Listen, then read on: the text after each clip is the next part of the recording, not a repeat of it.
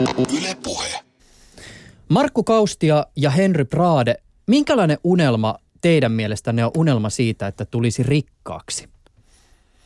No taloustieteessähän tämä on klassinen unelma ja itse asiassa tällaisessa standardimalli taloustieteessä tämä on se ainoa liikkeelle paneva voima, joka ihmistä ajaa.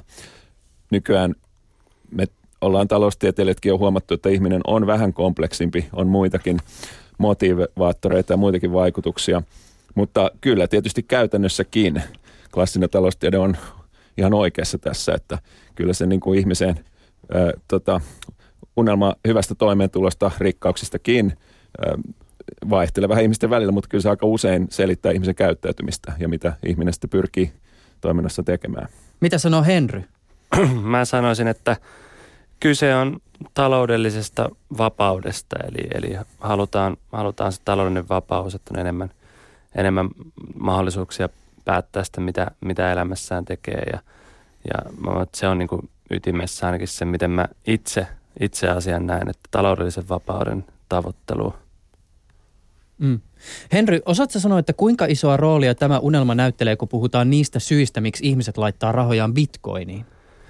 No kyllä se nyt jonkin verran tietysti siinä, siinä niin kuin näkyy, että ehkä varsinkin, varsinkin sitten nykypäivänä tuolla niin kuin kryptorahojen maailmassa on sitä, on sitä tavallaan nimenomaan tuota lähestymistapaa, että yritetään tavoitella, tavoitella sitten rikkauksia, mutta sanoisin, että sen, sen juuret ei loppupeleissä sitten juonnut sieltä, että ne, jotka siellä niin kuin alku, alkuaikoina on ollut ja – ja, ja niin kuin tähän, tähän asti niin hyvin pitkälti ovat siinä muista syistä kuin siitä, että, että niin kuin pääasiassa siitä, että, että, että rikastut. Jos, jos sinä rikastuu, niin se on tavallaan niin kuin kirsikka kakun päällä. Että siinä on sitten muista, muista asioista kuitenkin myös kysymys.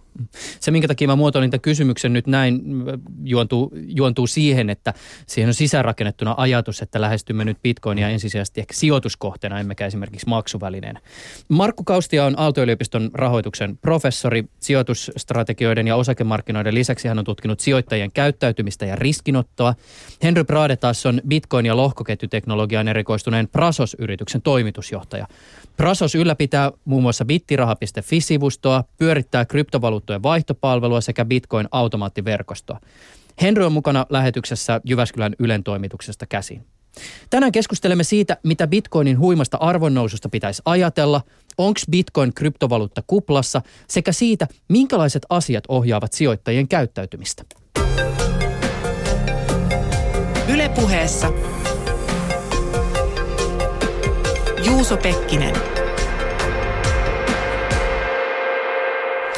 Ja Markku, sä oot siis hyvin monenlaisia asioita tutkinut liittyen tähän sijoittajien käyttäytymiseen ja riskinottoon. Viime vuonna oli tutkimuksessa, jossa oli selvitetty mielialan ja sään vaikutusta sijoittajiin. Minkälaisen huomion tai oivalluksen johdosta te lähditte tutkimaan tätä asiaa ja mitä tutkimuksessa selvisi? No heti ensin täytyy vaatimattomasti todeta, että me ei keksitty, että tämmöinen yhteys saattaisi olla, vaan aikaisemmat tutkimukset on löytänyt yhteyden sää, ihan sääilmiöiden ja osakekurssien välillä. lyhyesti sanottuna niin, että auringon paistaessa pörssikurssit hieman paremmin kehittyy kuin sadesäällä. Ilmiö on sen verran pieni, että sen perusteella ei ehkä kannata alkaa sijoittaa, mutta se on mielenkiintoista, jos tämmöinen niin kuin ulkoinen psykologinen tekijä, kun joku auringonvalo oikeasti vaikuttaisi. Niin tota, me katsottiin sitten, että no vaikuttaako se oikeasti. Eli vaikuttaako se sijoittajien ostamiseen ja myymiseen, jota aikaisemmat tutkimukset ei pystynyt muuta kuin spekuloimaan. Me itse asiassa löydettiin vieläkin pienempi vaikutus sieltä, että se jo, jotain kärpäsen surinaa siellä on, mutta tota, kyllä kaikki nämä efektit, kun laittaa yhteen, Eli mitkä kaikki asiat vaikuttaa sijoittajan käyttäytymiseen, niin kyllä se, ehkä se aurinko ja sade ei, ei kuitenkaan siellä ihan kärkipäässä ole. No, mutta tietysti tämä niin kuin tavallaan siis muunkin kuin järjen vaikutusta sijoituskäyttäytymiseen on, on niin kuin kiinnostava kysymys. Te eräässä toisessa tutkimuksessa sitten taas pohditte sitä, että miten esimerkiksi musiikin vaikutus, tai miten musiikki vaikuttaa riskinottohalukkuuteen. Eikö tässä ollut joku niin kuin korrelaatio havaittavissa sen mielimusiikin ja sitten sen riskinoton välillä?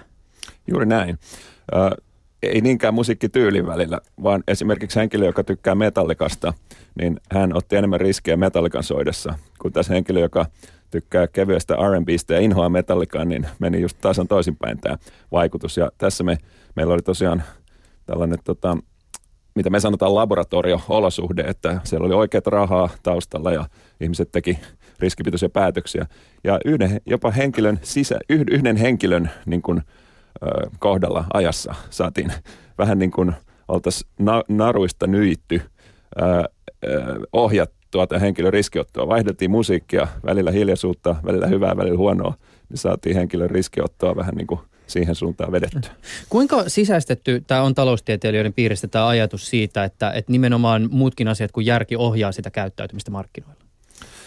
No a- aika hyvin. Se eh, to, täytyy palata tuohon premissiin vielä vähän, että nyt jos monesti jos ajatellaan, että vaikuttaako tunteet ja järjen lisäksi, niin nyt jotenkin siinä kuulostaa, että, että meillä olisi, me voitaisiin tehdä valinta, että me tehtäisiin rationaalinen järkiperäinen päätöksenteko. Valitettavasti me ei voida, vaikka haluttaisiin olla tämmöinen oppikirjamallinen päätöksentekijä, kun meillä ei ole sitä kapasiteettia. Että vaikka me oltaisiin kuin eliminoitaisiin tunteet, niin me ei vaan olla niin järkeviä, että meillä olisi kaikki tieto ja meidän aivot laskisi sekunnissa näitä monimutkaisia yhtälöitä. Niin sen takia jokaisen henkilökohtaisen päätök- yhden päätöksen kohdalla itse asiassa aika vaikea sanoa, että pitäisikö mennä tunne, tunteet vai järki, järki, koska kumpikin on varsin vaillinnainen tapa tehdä päätöksiä verrattuna siihen, mitä, mitä niin kuin taloustieteen perusmalleissa on. Henry Prade, osaatko sun oman empiirisen havaintosi pohjalta sanoa mitään siitä, minkälainen on järjen ja tunteen välinen jännite Bitcoin-maailmassa? No mä sanoisin, että, se on aika, aika mielenkiintoinen, että, että molemmilla, molemmilla on tavallaan iso rooli. Se varmaan, varmaan kaikessa sijoittamisessa, sijoittamisessa tämä pätee, mutta kyllä mä oon nähnyt sen tosi, tosi niin kuin mielenkiintoisena, että tietysti silloin kun se kurssi – kurssi nousee tosi kovaa, niin, niin silloin tapahtuu mun nähdäkseni enemmän niitä tunne, tunnepitoisia niin kuin sijoituspäätöksiä, että, että, että niin kuin siitä puhutaan paljon, kurssi nousee, media puhuu, kaverit puhuu, niin sitten tulee semmoinen fiilis, että mun pitää päästä tähän mukaan. Mä näen, että sellainen sijoittaminen on todella tunnepohjasta. Sitten taas on se tois, toinen tilanne, että kurssi on laskussa ja, ja mahdollisesti laskee tosi paljonkin, niin sellaisessa tilanteessa – ihmiset tekee tosi järkipitoisia niin kuin sijoitus, niin kuin ostopäätöksiä, eli miettii, että no nyt se hinta on mahdollisimman hyvä, se on mahdollisimman alhaalla ja pitkällä tähtäimellä sille saa mahdollisimman hyvää tuottoa. Eli, eli tavallaan mä näen sen niin, että se riippuu markkinatilanteesta hyvin paljon, että onko ne päätökset sitten – tunne- vai järkipainotteisia, mutta varmasti samaa mieltä siitä, että ne on, ne on joka tapauksessa aina molempia jollain tasolla. No tietysti varmaan aika suuria tunteita on koettu erityisesti tänä vuonna siellä Bitcoin-maailmassa ja voitaisiin itse asiassa käydä myös läpi hieman sitä, että mitä kaikkea tänä vuonna itse asiassa on tapahtunut. Näistä siis Bitcoinin arvoasioista sen verran, että oliko se niin, että vuoden alussa yhden Bitcoinin arvo huiteli siellä jossain vajaan tonnin hujakoilla.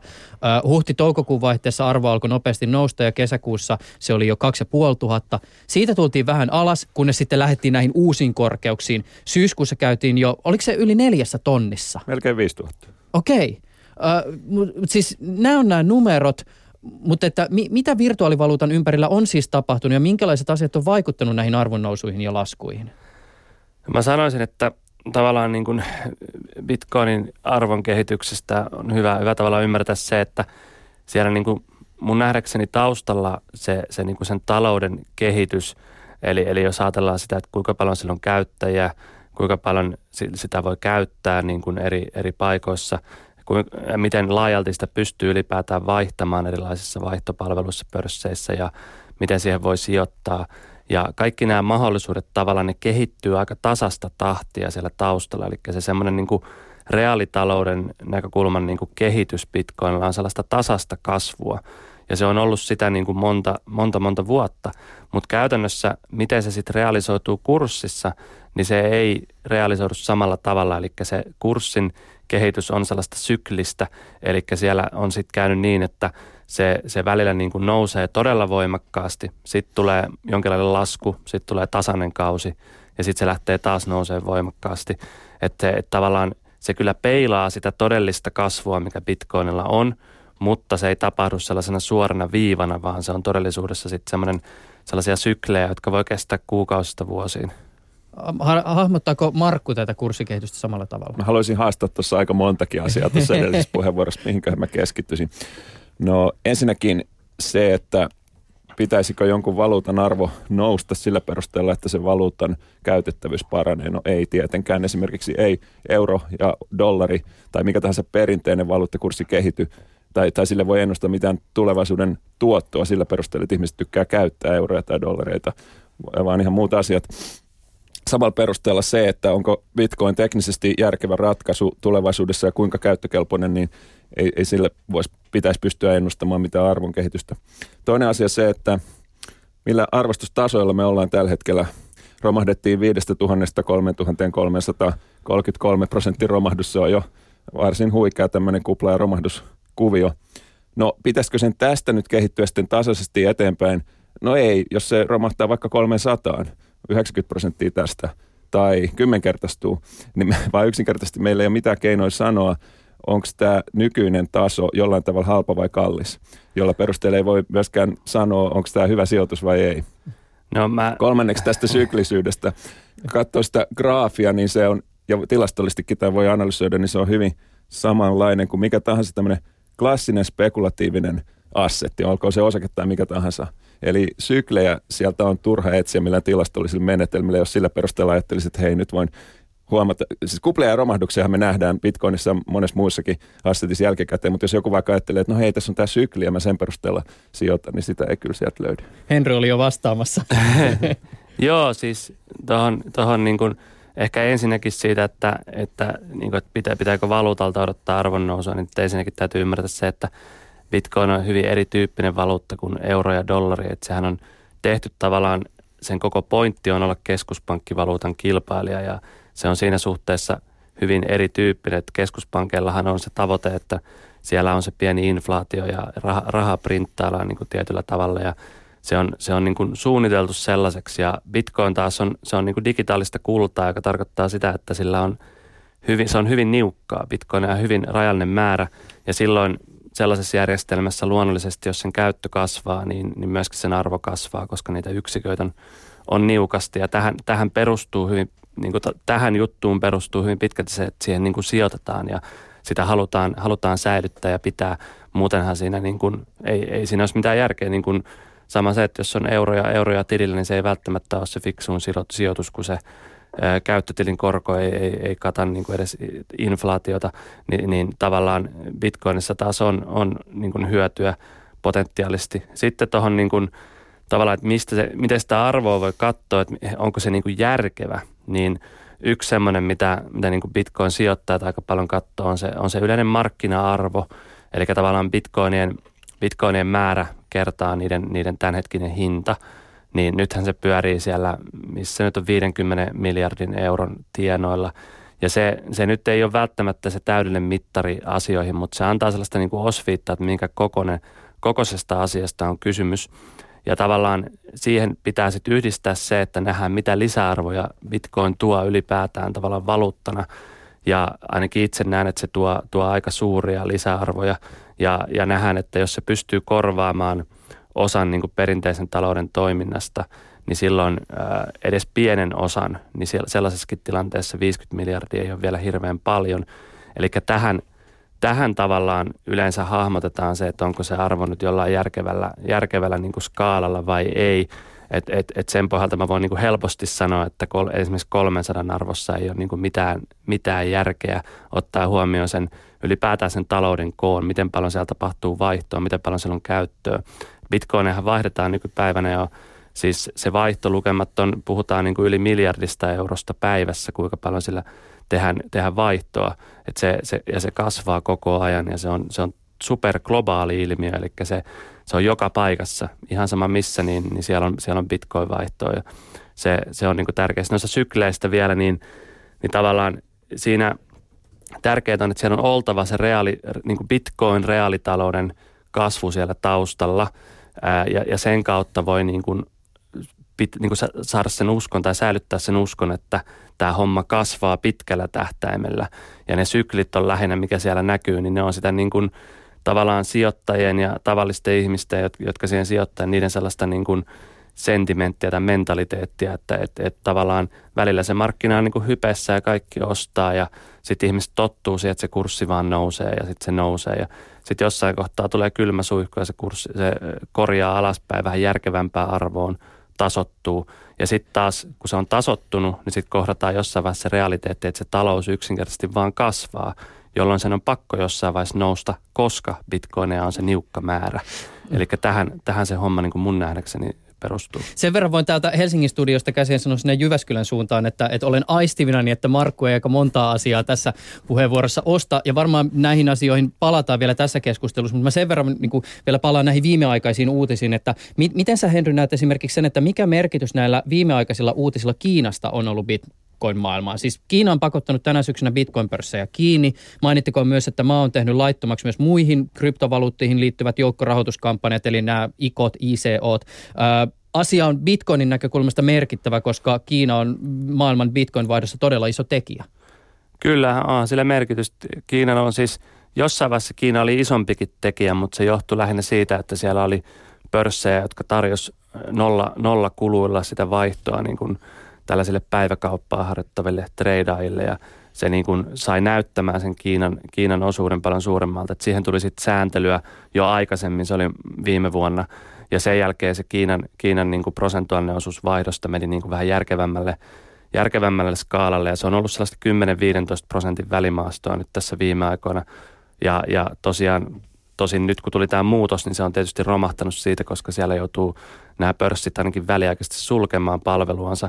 Eli, eli 10-15 prosenttia vaihdosta tavallaan niin kuin sinällään niin kuin häviää, mutta todellisuus ei ole se, vaan nyt on nähty, että Japanin ja Etelä-Korean pörssit, ää, niiden volyymit on todella vahvassa kasvussa ja se johtuu osittain siitä, että se, että Kiinan pörsseissä on vaihdettu 10-15 prosenttia ei tarkoita sitä, että siellä on niin kuin kiinalaisia tavallisia ihmisiä pelkästään, jotka voi vaihtaa pelkästään sillä, siellä Kiinan pörssissä, vaan iso osa siitä volyymista on myös tällaisia niin kuin ison rahan treidaajia, jotka pystyy yhtä lailla treidaamaan sitten ää, japanilaisesta ja eteläkorealaisessa pörssissä, eli se, se, sitä toimintaa osittain siirtyy sinne, ei sataprosenttisesti, mutta osittain.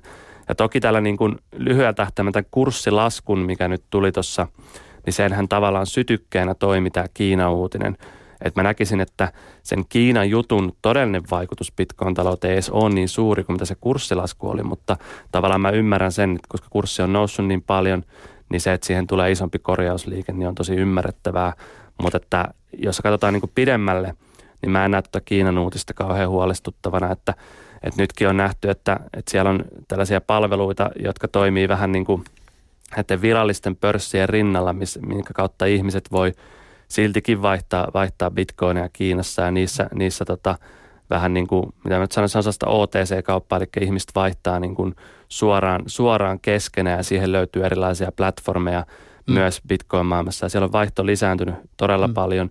Ja myöskin se, että Kiinan keskuspankki on hyvin todennäköisesti sallimassa Bitcoinin jollain tasolla, mutta ne haluaa luoda siihen tiukan sääntelystruktuurin – ja ennen kuin ne on saanut sen luotua, mm. niin ne lait, viheltää tavallaan mm. pelin poikki. No, se on se tilanne. Niin. No tämä, tämä, tämä jää nähtäväksi. Mä haluan hetken kuluttua keskustella tästä volatiliteetista, joka bitcoiniin liittyy, ja ehkä myös sitä, että näkeekö joku siinä jotain viehättävääkin. Mutta et, äh, ennen kuin mennään siihen, niin Markku, onko sulla mielen päällä jotain sellaista, niin kuin, mikä on niin kuin pakko kommentoida nyt tähän väliin? Ah, tässä on niin monta. Ehkä mä annan juontajan kysyä sitten näistä Joo, jätetään okay. tähän. Tässä on tosi right. monta Mennään, juttua, mennään tänään vielä myöhemmin esimerkiksi tähän kuplakysymykseen tarkemmin. Mutta siis jos ajatellaan näin, että perinteisiin sijoituskohteisiin rahoja on laittava, ehkä vähän tämmöinen konservatiivinen pitkän aikavälin sijoittaja katselee tätä kaikkea niin kuin kauhun sekaisin tuntemuksia, mikä tämä bitcoini oikein on. Mutta että mi- miten Markku, tunnistetaanko sijoittajien, sijoittajien käyttäytymisen tutkimuksessa sellainen ilmiö, että tämmöiset suuret heilahdukset markkinoilla sekä isojen riskien ja isojen mahdollisuuksien välinen dynamiikka nimenomaan kiehtoisi joitakin sijoittajia? Kyllä joo, spekulatiivinen sijoittajahan elää volatiliteetistä. Et mä laskeskelin tuossa vähän näitä bitcoin volatiliteettilukuja. Sehän nyt näkee ihan käppyrää katsomalla, että se on hyvin volatiili, mutta se on noin kymmenen kertaa volatiilimpi kuin esimerkiksi euro-dollari kurssisuhde. Ja tämä volatiliteetti on tietenkin just sitä, mitä tämä niin äkkirikastumisen nälkäinen sijoittaja haluaa. Toisaalta se on just tasan kaikkea sitä muuta, mitä niin kuin valuutan normaalikäytöstä kiinnostunut ihminen haluaisi. Mutta spekulantti haluaa todella tällaista ja ihan laita vähän numeroita tähän taustalle, niin keskimääräisenä normipäivänä bitcoinin arvo heittää, he, heiluu tai siis liikkuu jonnekin suuntaan 3,5 prosenttia. Joko nousee tai laskee, ei tietenkään just ton verran, mutta keskimäärin 3,5 prosenttia päivässä.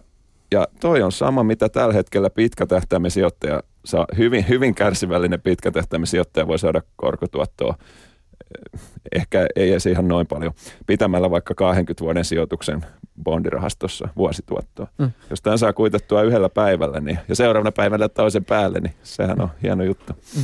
Mutta että mä oon ymmärtänyt, sä Henry mainitsit mulle, kun puhuttiin aikaisemmin puhelimessa siitä, että, että kryptovaluutta ihmisten piiristä löytyy myös semmoisia tyyppejä, jotka ajattelee niin, että itse asiassa tämä bitcoinin kurssivaihtelu ei ole tarpeeksi voimakasta heidän sijoitustrategioiden näkökulmasta.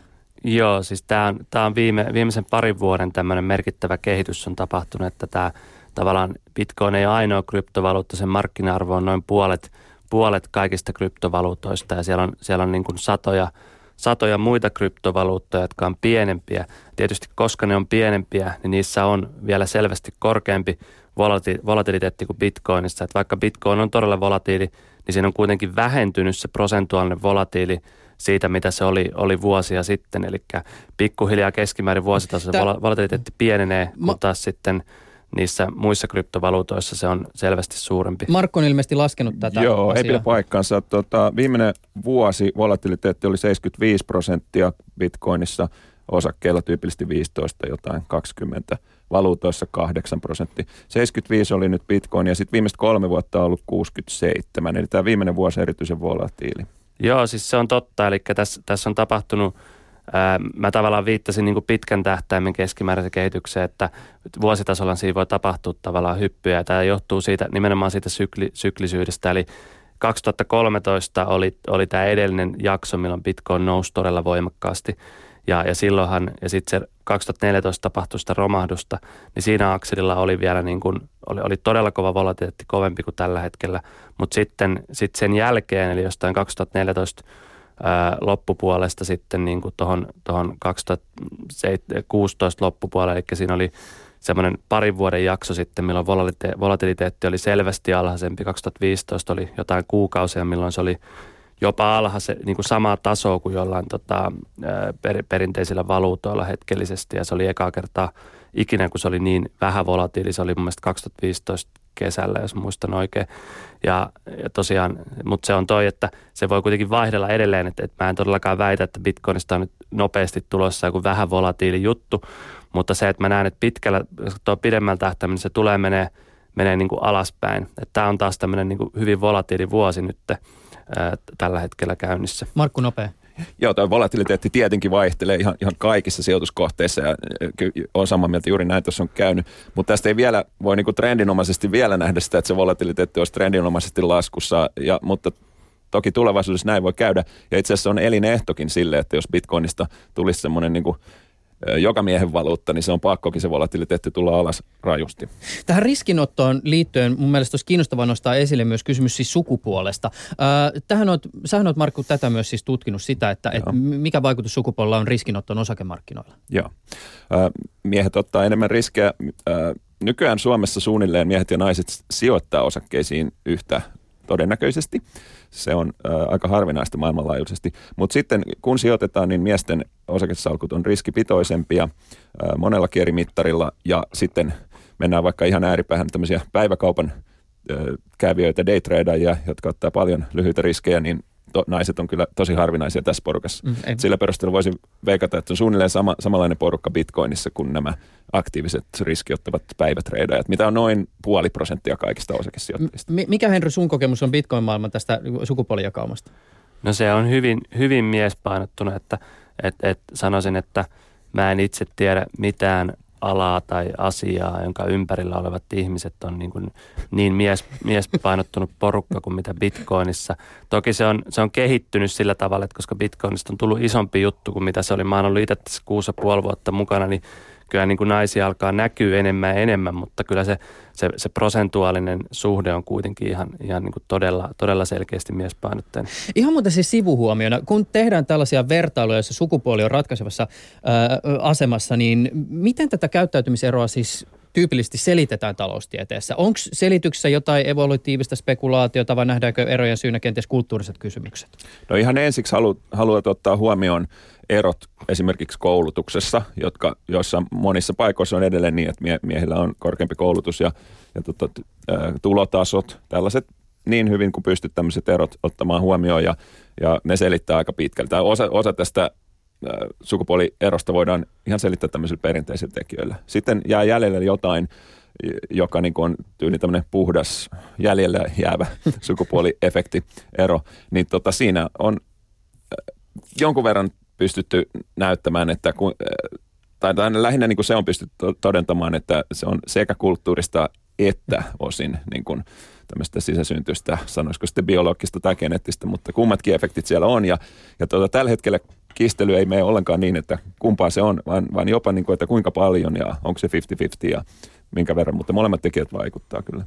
No palataan nyt tähän bitcoiniin sitä kautta, että tämä on tietysti tämä iso kysymys. Onko bitcoinin nykymenossa tätä kuplan tuntua ja jos on, niin kuinka paljon ja sitten jos tullaan rytinällä alas, niin kuinka paljon? Öö, kumpi haluaa aloittaa?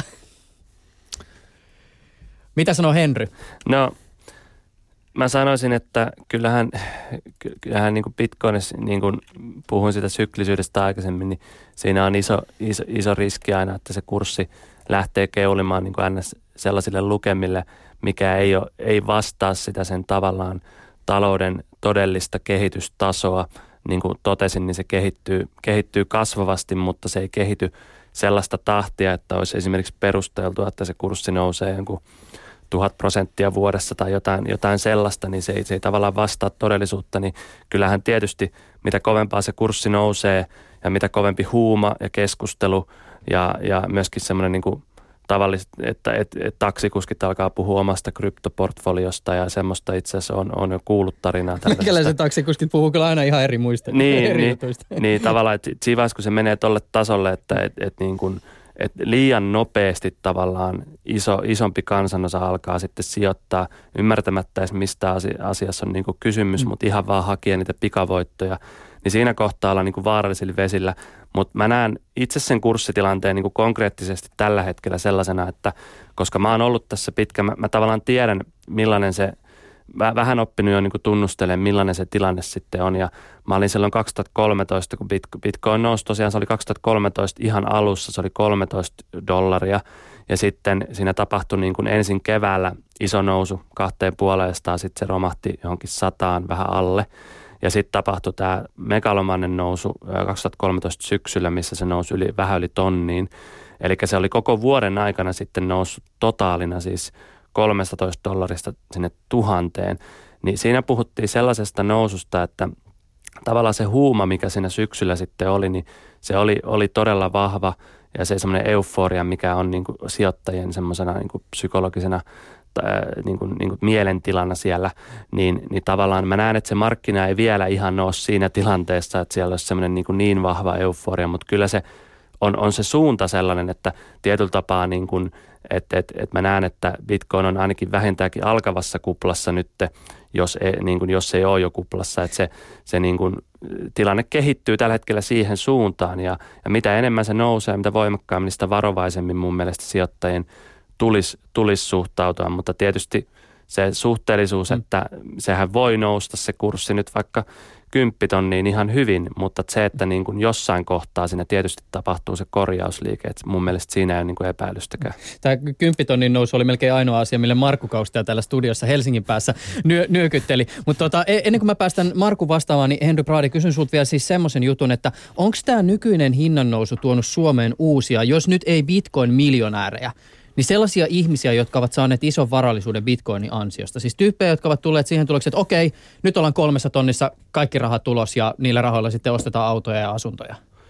Kyllä Suomeen on, on tällaisia ihmisiä tullut aika, aika paljonkin, että itse tunnen kyllä henkilökohtaisesti tämmöisiä ihmisiä useammankin, että tietysti en ehkä tota jälkimmäistä allekirjoita, että et, et sellaisia henkilöitä nyt kauheasti tunne, jotka nyt on, on sitten vaan likvidoinut kaikki bitcoininsa, kun tota kurssi, kurssi on nyt niin kuin sopiva, vaan useimmat ihmiset, jotka, jotka mä tunnen, niin on tavallaan ollut pitkään tässä ja uskoo, uskoo niin kuin bitcoiniin yleisesti tavallaan, että se tulee niin kuin oikeasti – olemaan iso tekijä koko, koko niin kuin maailmantaloudessa tulevaisuudessa, niin silloin se ajattelu on enemmänkin sitä, että saattaa myydä osan bitcoinista nyt kun se kurssi on hyvä sille, että saa, saa omat takaisin ja, ja mahdollisesti saa sitten rahaa jotain. Ja osa jätetään odottamaan sitä kymppitonnia. Niin, saa niin hankita mutta se kymppitonni, niin siis se on vasta niin kuin alku. Ja siis miten mä ajattelen tämä asia, että okei, se voi nostaa kymppitonnista, se voi romahtaa. Mutta mut mun niin kuin pitkän tähtäimen usko, että se kurssi tulee alle sata tonnia. Että se, se, niin kuin, se kymppitonnia ei ole se niin kuin endgame, vaan mulla se endgame on se, että kymmenen vuoden päästä Bitcoin voi olla vaikka 100 tonnia ja se voi olla oikeasti sellainen, niin kuin, että se alkaa kehittyä markkina-arvoltaan jo niin kuin valuutaksi ja assetiksi, joka lähtee kilpailemaan sitten ihan oikeasti.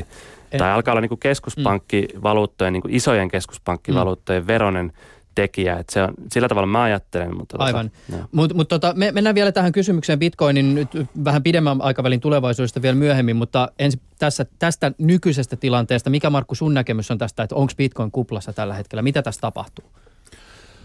Mä haluan peilata tätä kolmen tekijän, mitä me tiedetään klassisista kuplista. Ja tosiaan kuplia on ollut vuosisatojen saatossa vaikka minkälaisia erilaisissa sijoituskohteissa. Se on kolme, yleensä kolme piirrettä, jotka toistuu, ja nämä kaikki on tässä Bitcoinissa. Ensimmäinen on, että on jokin teknologinen innovaatio, joka on oikeasti hyvä, ja ihmiset innostuu siitä. 1860-luvulla se oli rautatiet. Siitä tuli mieletön spekulatiivinen kupla ja kaikki. Eli tässä on tämä. Sitten on kakkosena mitä me sanotaan positiivinen tämmöinen niin kuin takaisinkytkentä, feedback. Eli ihmiset erityisesti ö, sijoittaa silloin enemmän, kun ne uskaltautuu kokeilemaan jotain, jota, joka on kiinnostaa, mutta vähän myös pelottaa. Ja sitten kun koet, että hei, tämähän nousi, niin sitten sijoitat lisää, innostut lisää. Ö, tätä on nähtävissä. Ja kolmanneksi sosiaalinen ö, sanoisiko tarttuminen tai leviäminen. Ja tästä saatiin hyviä esimerkkejä siitä, että saadaan muutamia tarinoita, mitä tuossa äskenkin oli. Joku on rikastunut tällä satumaisesti. Tämä tarjoaa puheenaihetta. Nämä kaikki kolme on hyvin vahvasti Bitcoinissa läsnä. Mutta viimeiseen kommentti sitten, onko se kuplassa juuri nyt? Niin jälleen palataan tähän fundamentaaliarvostustason puutteeseen, missä mä oon hyvin paljon eri mieltä Henrin kanssa siitä, että voidaanko me laskea joku taso, mikä olisi jollain tavalla järkevä ja voidaanko me antaa jotain osvittaa jostain tuotto-odotuksesta? Mielestäni ei, jolloin en voi sanoa, onko 3000 oikea taso vai se 100 000, mihin Henri viittasi voi olla. Tonnia. tonni, 100 000, mm. miljoona tai nolla. Kymmenen vuoden päästä on aika iso todennäköisesti, että bitcoinin arvo on nolla. Myös se voi tapahtua. Mm. Haluatko Henri kommentoida tähän?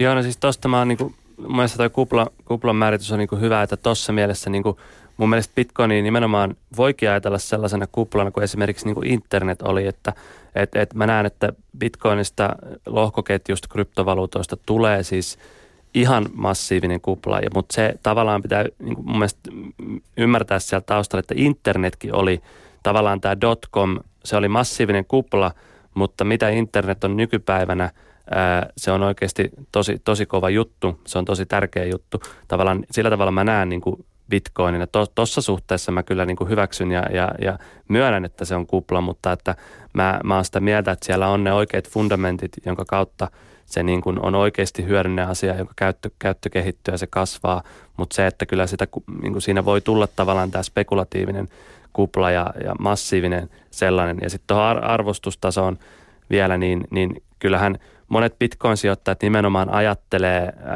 bitcoinin sijoittamista ja itsekin ajattelen sitä jossain määrin niin, eli se on niin kuin joko tai tämmöinen ehdotelma. Eli kun katsoo pitkälle tähtäimelle, just vaikka 10 vuotta tai 50 vuotta eteenpäin, jos haluaa, haluaa niin sijoittaa pitkän, pitkällä tähtäimellä, niin se arvo, arvo tulee todennäköisesti ole joko tosi paljon tai se tulee ole, ole niin kuin nolla – Eli se on, se on se todennäköisesti tämä, tämä propositio, että se, että se tulee olemaan esimerkiksi näissä, tässä samassa kurssissa, mitä se nyt on, niin sanotaanko kymmenen vuoden päästä, niin itse pidän sitä kaikista epätodennäköisimpänä ää, mahdollisuutena. Eli siinä mielessä kyse on kuitenkin riskisijoituksesta ja siinä tavallaan niin kuin on riskejä, mutta siinä on se korkea tuottopotentiaali ja monesti sijoittajat näkee just sen, että Bitcoinissa kohtaa tavallaan hyvin se, että siinä, siinä on niin kuin suhteessa siihen riskiin ja sen niin kuin riskin ja tuottopotentiaalin suhde on, on niin kuin loistava ainakin omasta mielestäni, mutta se vaatii tietysti sen, että ylipäätään kiinnostaa sijoittaa riski, riskisijoituskohteisiin.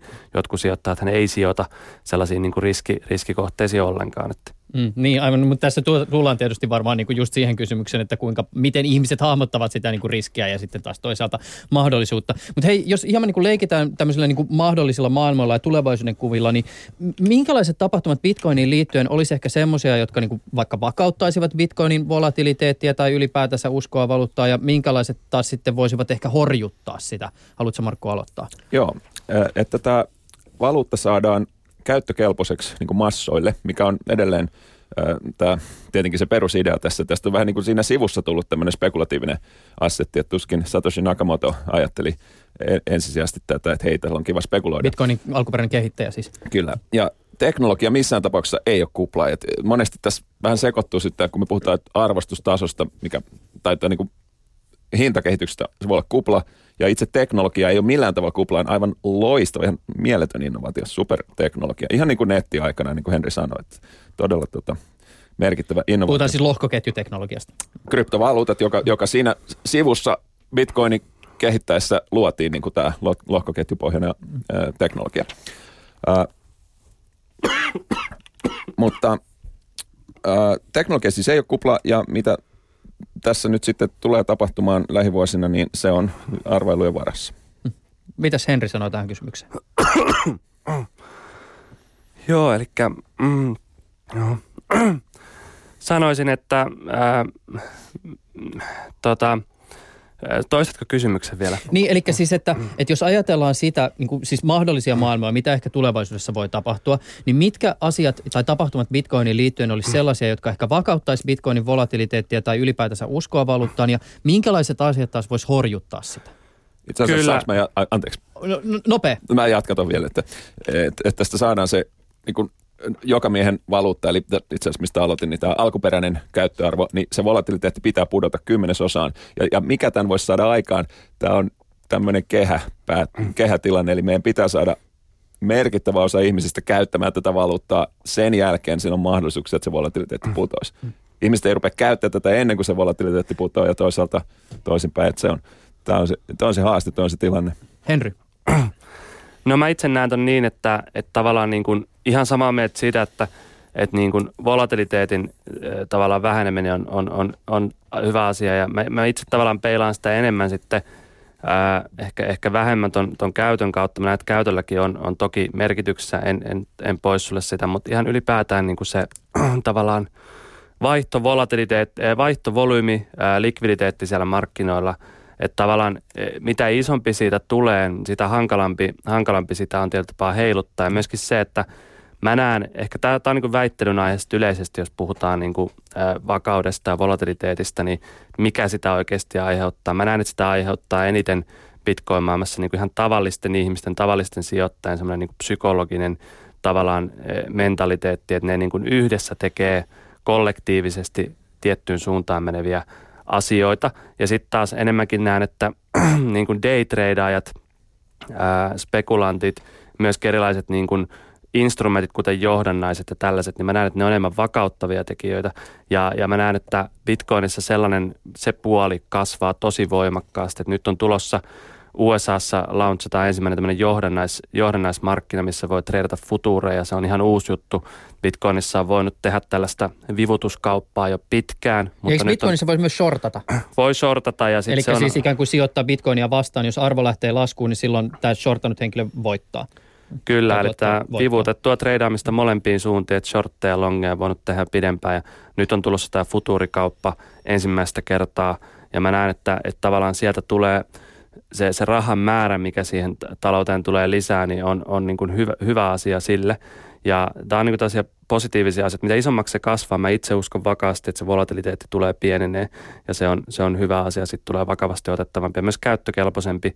Toki kun käyttöä ajatellaan, niin kyllä esimerkiksi kauppialla on ollut mahdollisuus suojautua bitcoinin kurssiriskeiltä jo, jo monet vuodet. Eli pal- palvelu, kauppiaspalvelu, joka tarjoaa bitcoinin maksutapana yritykselle, niin siellä pystytään takaamaan, että se kauppias saa sen tietyn euromäärän verran – niin kuin vaikka euroja tilille, jos se haluaa, kun se vastaanottaa bitcoin. Että tavallaan, koska on ymmärretty, että on tämä ongelma volatiliteetista, niin siihen on pakko olla niin kuin jonkinlaisia ratkaisuja, että se ylipäätään se homma, homma toimii. Ja sitten jos katsotaan muita positiivisia tekijöitä, niin teknologian kehitys tietysti Bitcoinissa on ollut skaalausongelmia, että se, se niin kuin ei kykene käsittelemään niin paljon transaktioita kuin, kuin ehkä kysyntää olisi. Siinä on ollut sellaista painetta, että transaktiokulut nousee ihan Bitcoin-siirroissa ja nyt siihen on tulossa, tai itse asiassa tullut jo ja tulossa lisää niin kuin teknologisia päivityksiä, jotka voi jopa tuhatkertaistaa sen kapasiteetin. Ja silloin se saattaa soveltua jopa niin kuin tällaiseksi mikromak- mikromaksujen maksutavaksi internetissä. Eli voidaan tehdä semmoisia senttien maksuja niin kuin välittömästi ja hyvin edullisesti, joka tavallaan on hyvin hankala perinteisillä maksutavoilla tehdä semmoisia senttimaksuja. Ja tämä voi, tämä voi mullistaa sitä niin kuin maks, maksukäyttöä. Mutta sitten mm. tietysti mitä enemmän ylipäätään ongelmia maailmassa on niin kuin mm. perinteisissä valuutoissa ja pankkimaailmassa, se on aina positiivinen bitcoinille. Se on nähty, että bitcoinin kasvu on kovinta niissä maissa, missä on esimerkiksi paikallinen valuutta, missä on tosi korkea inflaatio. Jos esimerkiksi no Argentiinassa on ollut ja Venezuelassa mm. on ollut ihan hyperinflaatio. Niin, niin siellä niin kuin, siirtää sitten varojaan bitcoiniin. Niin, niin siellä on tosi kova prosentuaalinen kasvu bitcoinin mm. käytössä. Et se, on, se on positiivisia. Et negatiivisia mm. sitten tietysti – voi olla, voi olla just tollaiset, että jos tapahtuu niin kuin Kiinan tyyppisiä keissejä, että siellähän mm. niin kuin kielletään bitcoinin käyttö, että se sääntely menee niin jyrkäksi, niin silloinhan silloin, tai, tai ei bitcoinin käyttöä ei ole siellä vielä kielletty, mutta se vaihtaminen niin kuin, äh, juonin, eli Kiinan valuutan välillä – se, se vaihtopalveluiden toiminta on nyt toistaiseksi kielletty. Ja veikkaan, niin. että myös tämmöisellä tapauksella, mitä syyskuussa nähtiin, kun esimerkiksi yhdysvaltalaisen JP Morgan Chasein johtaja, siis kyseessä pankki, äh, Jamie Dimon kritisoi bitcoin-valuuttaa mm. ja tämmöiset asiat tietysti ehkä sitten vaikuttaa just tähän, kuten mainitsit äh, Henry tuossa, psy- psykologiseen mentaliteettiin, joka bitcoinin käyttäjillä on. Mutta että äh, jotta ehdimme vielä mennä lähetyksen hieman eteenpäin, niin Markku, haluatko kommentoida? Nopeasti, sitten kun me ruvetaan näkemään, että hinnoittelua bitcoineissa merkittävässä määrin, niin, niin silloin tota, tilanne alkaa olla semmoinen niin käyttöarvoltaan normaalimpi valuutta. Et esimerkiksi olin yhdessä tilaisuudessa, missä yksi yrittäjä kertoi, että kuinka heidän bitcoin-lompakollaan pystyy ostamaan kafelatten Starbucksista.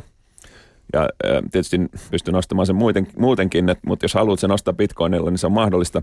Mutta ei Starbucks hinnoittele, ei siellä lue taululla, että yksi latte maksaa 0,001 bitcoinia – eli kolme dollaria, vaan se maksaa se dollareissa ja niin, niin kuin Bitcoin-transaktiossa muutenkin, niin aina juuri viime hetkellä vaihdetaan se dollareissa tai euroissa sovittu hinta Bitcoiniksi. Mutta sitten, eli se oikeastaan se vakaa, edes jotenkuten vakaa valuutta, jopa Argentiinassa tai muualla, missä on epävakaa valuutta, niin me nähdään, että aika monet asiat on hinnoiteltu siinä valuutassa. Nyt ilmeisesti jotain jo on bitcoinissa, mutta sitten kun näet, näette tota kahvilassa latte maksaa 0,001 bitcoinia, niin se on indikaattori siitä, että tätä valuuttaa voi niin kuin käyttää vielä paljon laajemminkin kuin mitä nyt. Mä näen itse, että se, mä itse uskon, että tuossa voi hyvin mennä vielä kuin kymmenen vuotta, niin kuin Bitcoin edes potentiaalisesti olisi sillä tasolla, koska se just vaatii sen, niin kuin, sen volatiliteetin pitää laskea todella paljon, niin kuin sitä voisi käyttää hinnoitteluvaluuttana. Juuri ja haluaisin vielä mainita yhden, yhden tuosta, niin kuin, mitkä voi vaikuttaa negatiivisesti Bitcoinin mm. juttuja, mikä on se, niin kuin, mistä mä itse olisin niin kuin, eniten, eniten niin kuin, huol, huolissani tavallaan, että mua ei esimerkiksi tuo Kiinan, Kiinan tapaus niin kuin hirveästi horjuta omaa uskoani, koska Bitcoin on alun perin tehty ja suunniteltu siihen, että sen pitää niin kuin, tavallaan, että et, et, et se ohittaa sen niin kuin valtioiden ja keskuspankkien kontrollin. Jos ei se kykene sitä tekemään, niin silloin Bitcoinilla ja mun nähdäkseni on mitään arvoa. Eli se on niin kuin mun näkemys tuohon, että mä en, mä en ole Kiinan tapauksesta missään määrin, määrin huolissani. Mutta sellaiset asiat, niin kuin tekniset asiat, eli että et niin kauan kuin Bitcoinin tekniikka – se, se itse lohkoketjuteknologia siellä taustalla, Bitcoin-verkko, se protokolla ja sen turvallisuus ja sen niin kuin vakaa toiminta vuoden ympäri. Niin kauan kuin se on turvattua, niin, niin mä, mä oon niin kuin tavallaan aika hyvillä mielin asian suhteen. Mutta jos siellä tulee jotain niin kuin ongelmia, sanotaan tulevaisuudessa jotain katastrofaalista teknistä ongelmaa, niin, niin totta kai ne on niin kuin niitä, mulle henkilökohtaisesti niitä pahimpia riskejä, että jos ne toteutuu. Mä pidän epä, niin kuin epätodennäköisiä, ne on siinä mielessä, koska se on toiminut tosi hyvin – kahdeksan vuotta ja, ja sitä on yritetty maailman parhaat hakkerit hakkeroida ja niillä on aika hyvä insentiivi yrittää hakkeroida, koska siellä on rahaa niin paljon ää, ja, ja silti se, sitä itse, niin kuin itse protokollaa, sitä itse järjestelmää ei ole kyetty millään tavalla hakkeroimaan ja myös tietoturva-asiantuntijat on todennut, että se on niin kuin turvallinen järjestelmä, protokolla. Hei, no, nopea, mutta, mutta se on niin kuin yksi riski. No, nopea kommentti liittyen siis tähän lohkoketjuteknologiaan ja sitten tähän niin kuin Bitcoinin tämänhetkiseen arvoon. Siis mikä, mikä merkitys teidän mielestä sillä, että tämä lohkotekno- lohkoketjuteknologia on tällä hetkellä niin kuuma, on tämän hetken arvomuodostuksessa, mitä tulee bitcoiniin. Siis tarkoitan tällä sitä, että jos teknologia on ikään kuin tunnustettu, niin vaikuttaako se niihin mielikuviin, joilla bitcoinia tällä hetkellä lähestytään? Ehdottomasti, koska viittasin tähän aikaisemmin, että näissä boomeissa on aina, aina joku aito teknologinen innovaatio, niin rautatiet oli aikanaan oikea teknologinen innovaatio. Sitten on kaikenlaisia hy- puhtaita haippibuumeja, jotka on hyvin lyhyitä lentoja. Meillä oli ja on huijauksia, meillä oli vinkapita ja kaikkea. Niin tota, tässä ei tietenkään ole semmoista kysymystä, tässä on aito, oikea, huikea innovaatio taustalla. Totta kai se lisää kiinnostusta ja pitää kiinnostusta yllä, mutta ei sinällänsä millään tavalla takaa sitä, että assetin tämänhetkinen arvo olisi mitenkään järkevä tai fundamentaali. Mm. Niin, mä oon tosta kyllä ihan siis aika pitkälti samaa mieltä, että, että just se, että se on, se on todellinen teknologia, jota itse pidän niin todella, todella mullistavana.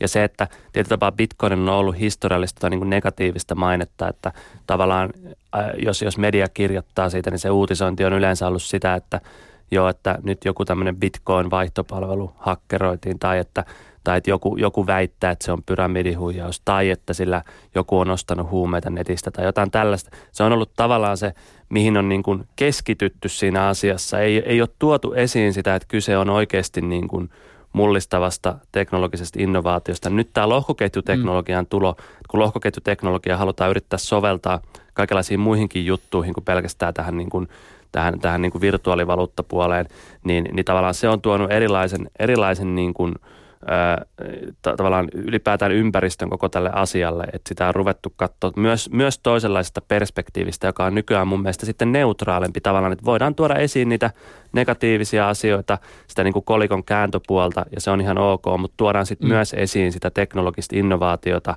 joka siinä on niin kuin, joka on tavallaan se juttu, minkä takia siitä sitten on kiinnostuneita ne, ne ihmiset, jotka esimerkiksi sijoittaa, sijoittaa siihen. Aivan. Niin, niin tämä on niin kuin ollut iso juttu mun mielestä tämä, mm. tämä kehitys viimeisen parin vuoden aikana. Markku. Se on tietysti myös asiantuntijoilla haaste selittää medialle ja ihmisille yleisemminkin, miksi tämä on niin makea juttu, tämä lohkoketjuteknologia. Otetaan ihan muutama aihesana tähän liittyen. Siis mihin kaikkeen lohkoketjuteknologia käytännössä soveltuu? Siis esimerkiksi vakuutuksiin, sopimuksiin, tai vakuutusyhtiöt on tutkinut lohkoketjuteknologiaa. Sopiminen on esimerkiksi yksi iso juttu. Joo. Mitä muuta? Lohkoketjusta tulee lähinnä mieleen joku auton osa, onko se lohkolämmitin tai, tai joku tämmöinen ketju siellä. niin. Mutta tässä on tosiaan kyseessä hajautettu, hyvin luotettava hajautettu kirjanpitosysteemi. Mm.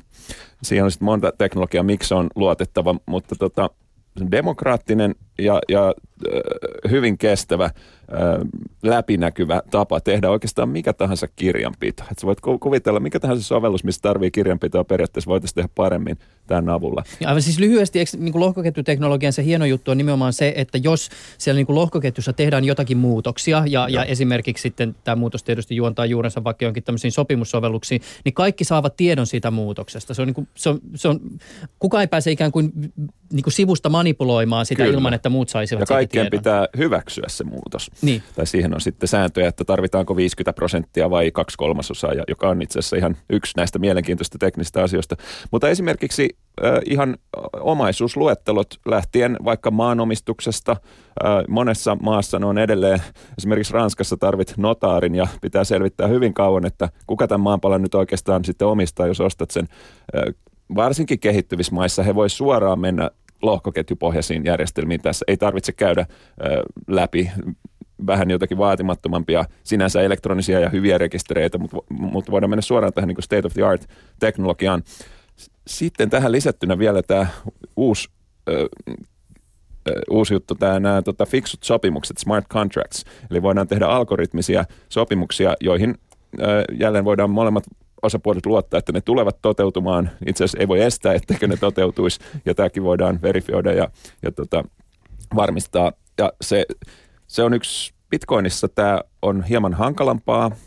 Bitcoinin luonnissa ei mietitty niin pitkälle vielä ja se on myös yksi syy siihen, miksi, jos ajattelet, mikä teknologia tulevaisuudessa sitten olisi, olisiko se vaikka Ethereum, Ether tai, tai muu, niin, niin tota, nyt me aletaan ymmärtää, millaisia asioita pitää se itse teknologiankin pystyy hanskaamaan mm. ja luoda ehkä se seuraava krypto en sanoisi valuutta, vaan ehkä tämmöinen lohkoketjujärjestelmä. Katsotaan, jos keritään vielä tänään noista muista kryptovaluutoista muutamalla sanalla, mutta että jos ajatellaan niin kuin Bitcoinin tätä pidempää historiallista tulevaisuutta, niin kuinka mahdollisena te pidätte sitä, että Bitcoin ei tule saamaan omaa lukua historiankirjoihin valuuttana, vaan että kryptovaluutta tullaan joskus tulevaisuudessa mainitsemaan vain sivumennen lohkoketjuteknologiaa käsittelevässä luvussa. Mitä sanoo Henri?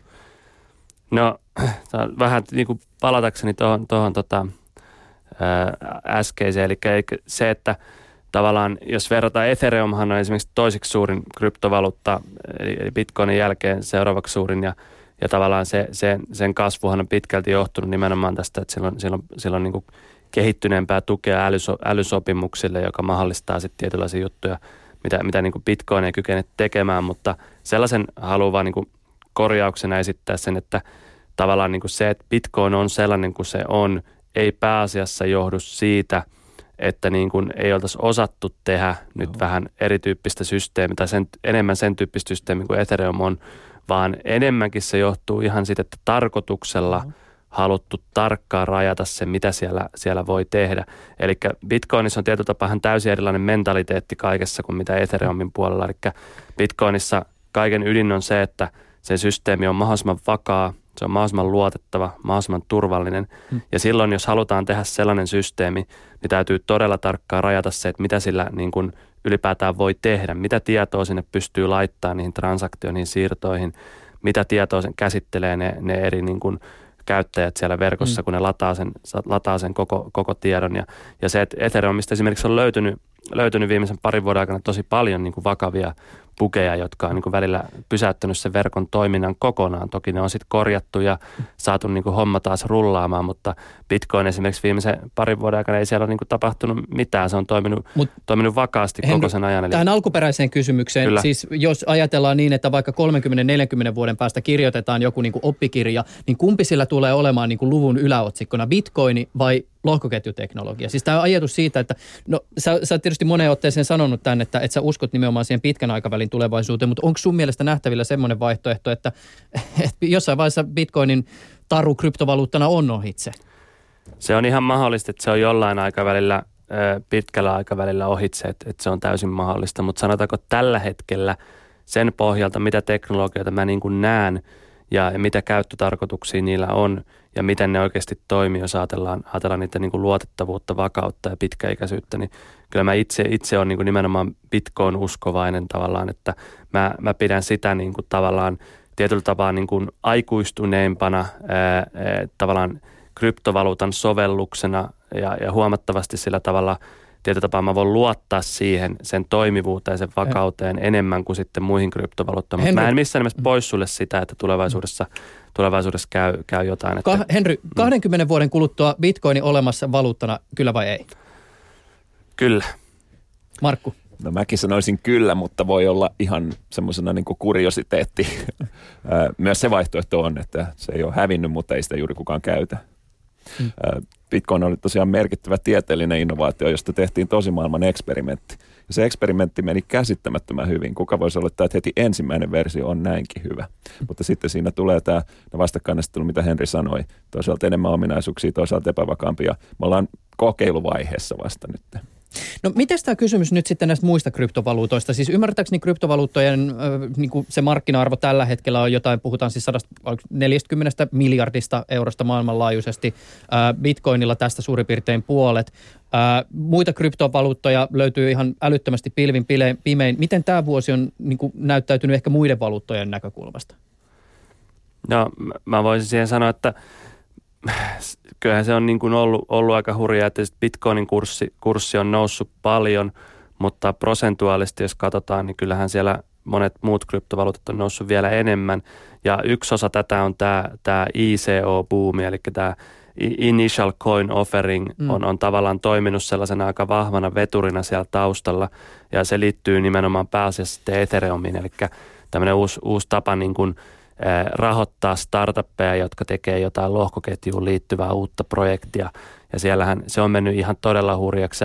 Jos, jos haluaa, niin kuin monesti Bitcoinista puhutaan, puhutaan, että joo, että se on tämmöinen tulppaani, tulppaanikupla, jota, joka, joka ei mun mielestä pidä todellakaan paikkansa, mutta jos haluaa... 1600-luvulla Hollannissa. Niin, että et jos haluaa etsiä täältä kryptomaailmasta sitä tulppaanikkuplaa, niin sitten sit kannattaa katsoa tuonne ICO-maailmaan, että siitä, siitä, siitä mä oon enemmän, enemmän huolissani kuin esimerkiksi Bitcoinin, Bitcoinin tilanteesta.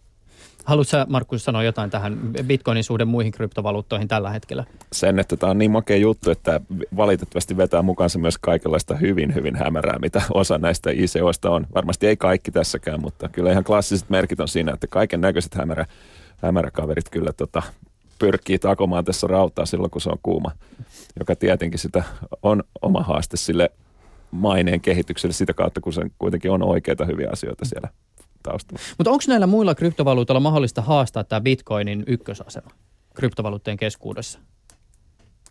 No mun mielestä ainakin on, on että, että tietenkin, että mä näen tällä hetkellä sen, että, että bitcoin on tavallaan se on se emovaluutta siellä markkinoilla, jos katsoo kryptovaluuttojen vaihtoa, se toimii siinä niin kuin tavallaan ykkösvaluutta. Sä ajattelet, että perinteisessä maailmassa on niin kuin dollari. Dollari hallitsee maailmaa. Niin kryptomaailmassa bitcoin hallitsee sitä maailmaa, eli se toimii vaihtoparina – kaikkiin muihin kryptoihin ja harvemmin vaihdetaan sitten niin kuin jotain muuta kryptoa johonkin toiseen kryptoon, vaan se yleensä menee bitcoinin kautta se vaihto ja se tarkoittaa, että se on semmoinen tietynlainen emovaluutta siellä.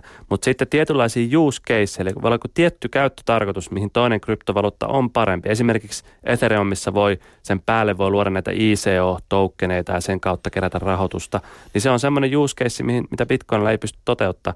Sitten vastaavasti on anonyymimpiä, yksityisempiä kryptovaluuttaa. Tämähän on myytti, että Bitcoin on, on tosi anonyymi. Mm. Sehän ei ole näin, vaan siellä on muita kryptovaluuttoja. Esimerkiksi on Monero, Zcash ja Dash, jotka on kaikki niin kuin ihan, ihan lohkoketjuteknologialtaan, protokollaltaan anonyymimpia kuin Bitcoin on. Ja joillekin ihmisille se saattaa olla tärkeä juttu, jolloin niille kryptovaluutalle syntyy sellaista erityistä lisäarvoa suhteessa Bitcoiniin. Tälleen mä näen sen, että Bitcoin on se emovaluutta, mutta tietty kryptovaluutta voi saada lisäarvoa tietyn tavallaan ominaisuuden ja, ja funktion kautta.